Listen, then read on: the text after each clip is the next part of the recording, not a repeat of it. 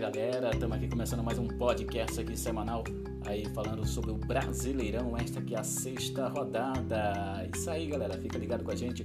Toda semana vai ter podcast aí para vocês, disponível aqui no Spotify e em outras plataformas, ok?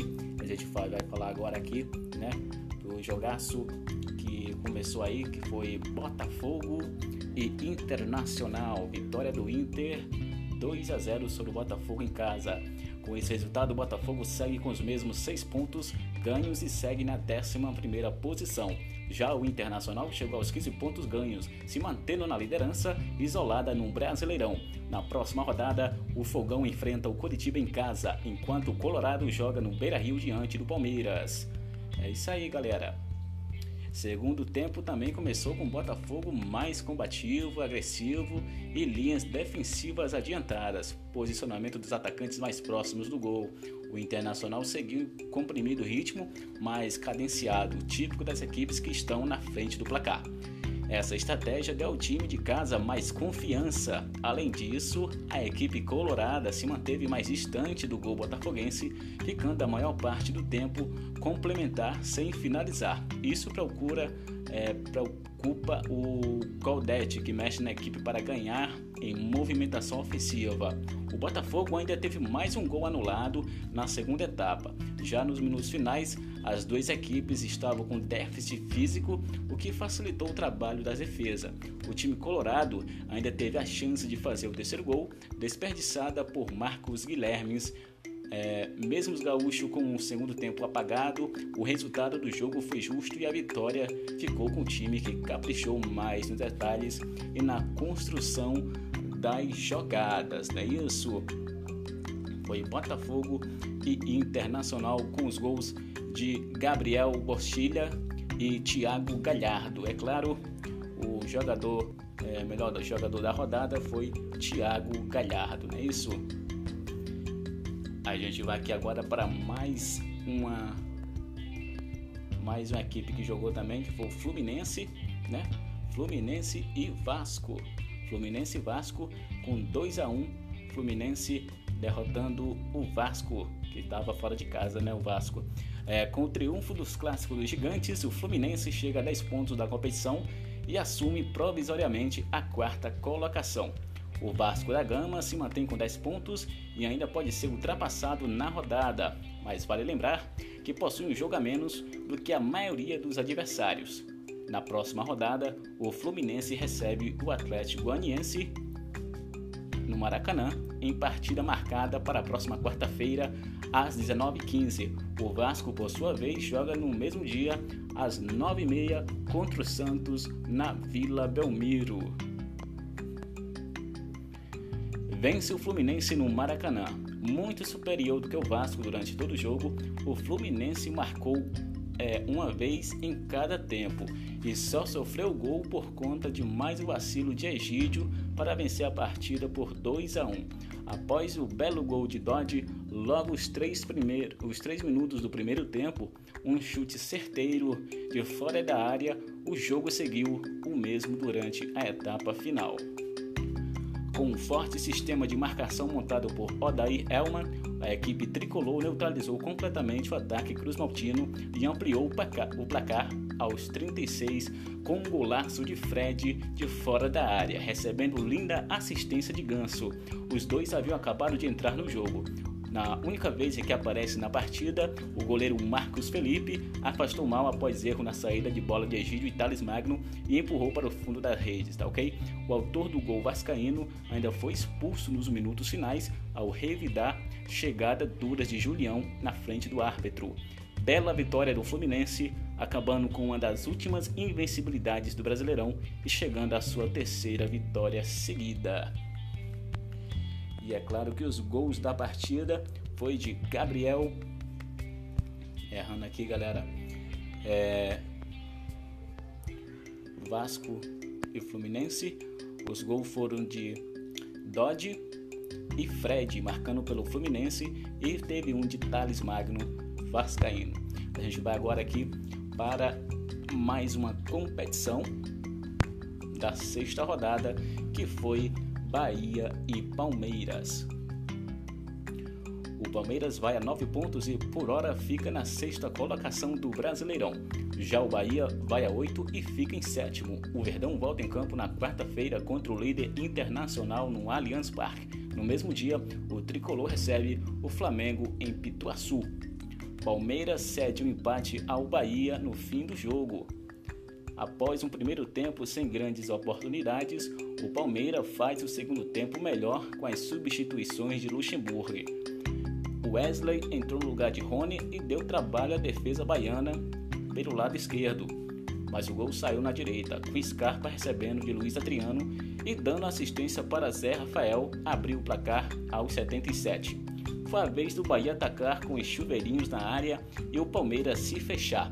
No finalzinho funcionou. Aos 95, Ninho Capixaba levantou na área. Everton saiu mal e entregou para Marco Antônio empatar para o tricolor Bahia 1, Palmeiras 1. Os gols é, aí foram de pelo Bahia do Marco Antônio e pelo Palmeiras foi do Zé Rafael.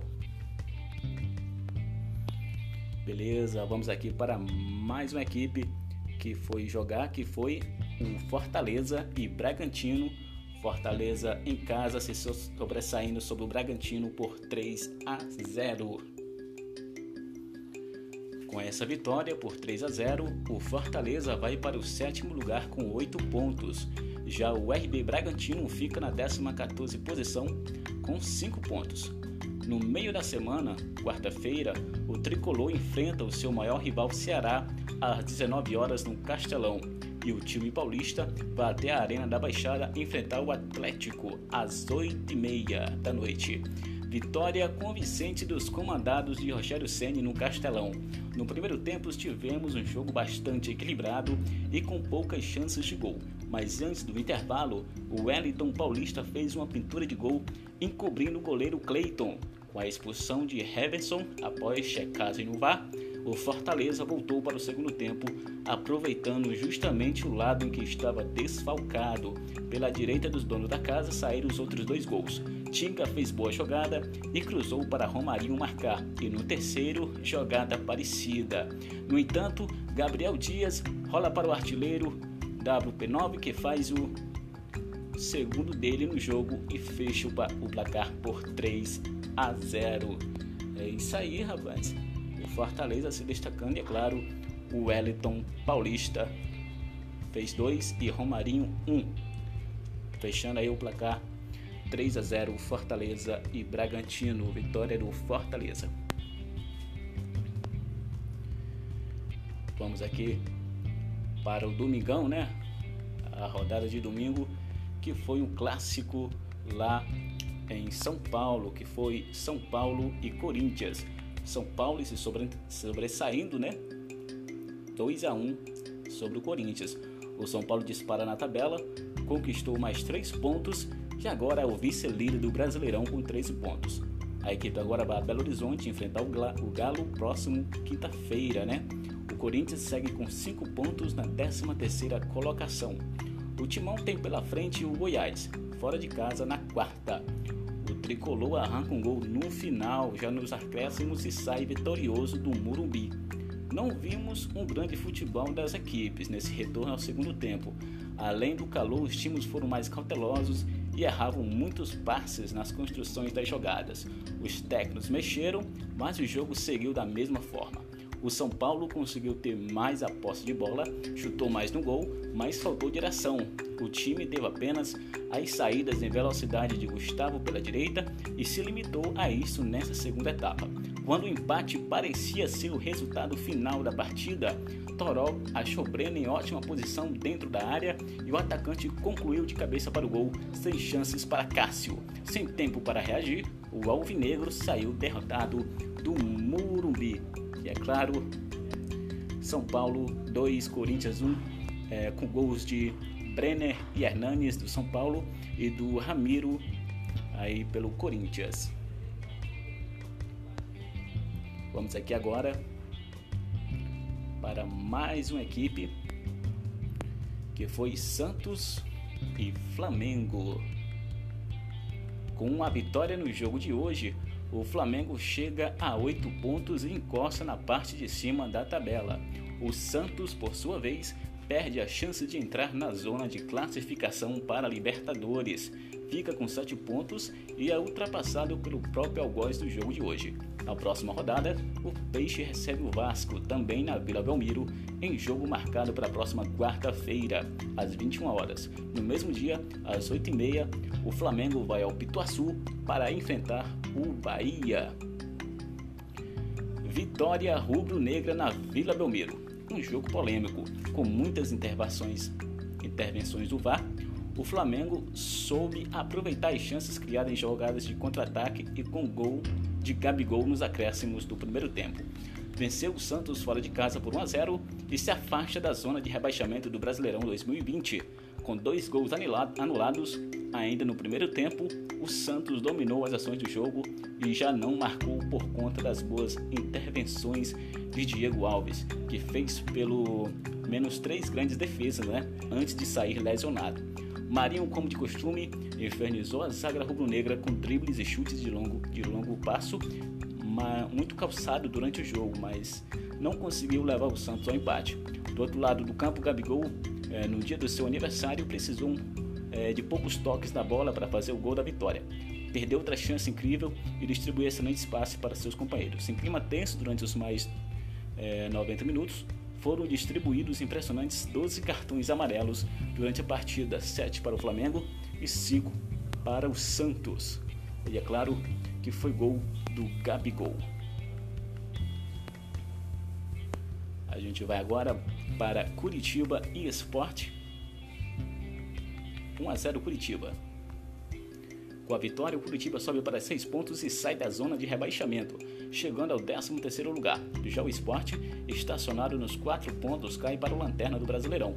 Pela sétima rodada, o Coxa viaja até o Engenhão do RJ para encarar o Botafogo dia 2 de setembro às 8h30 e o Leão da Ilha vai até Porto Alegre enfrentar o Grêmio dia 3 de setembro às 19 horas.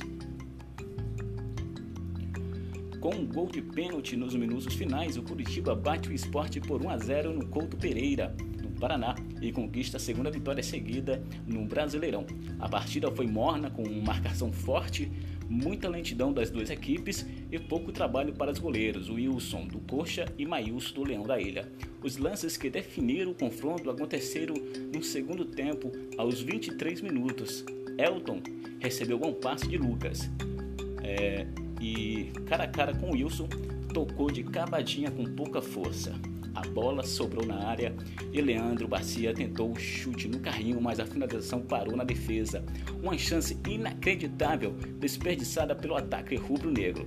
Já o Coxa aproveitou a oportunidade que teve na reta final e aos 47 minutos, Robson recebeu o passe na área pela esquerda e em disputa de bola com Ailson levou um carrinho do goleiro rubro-negro que chegou atrasado.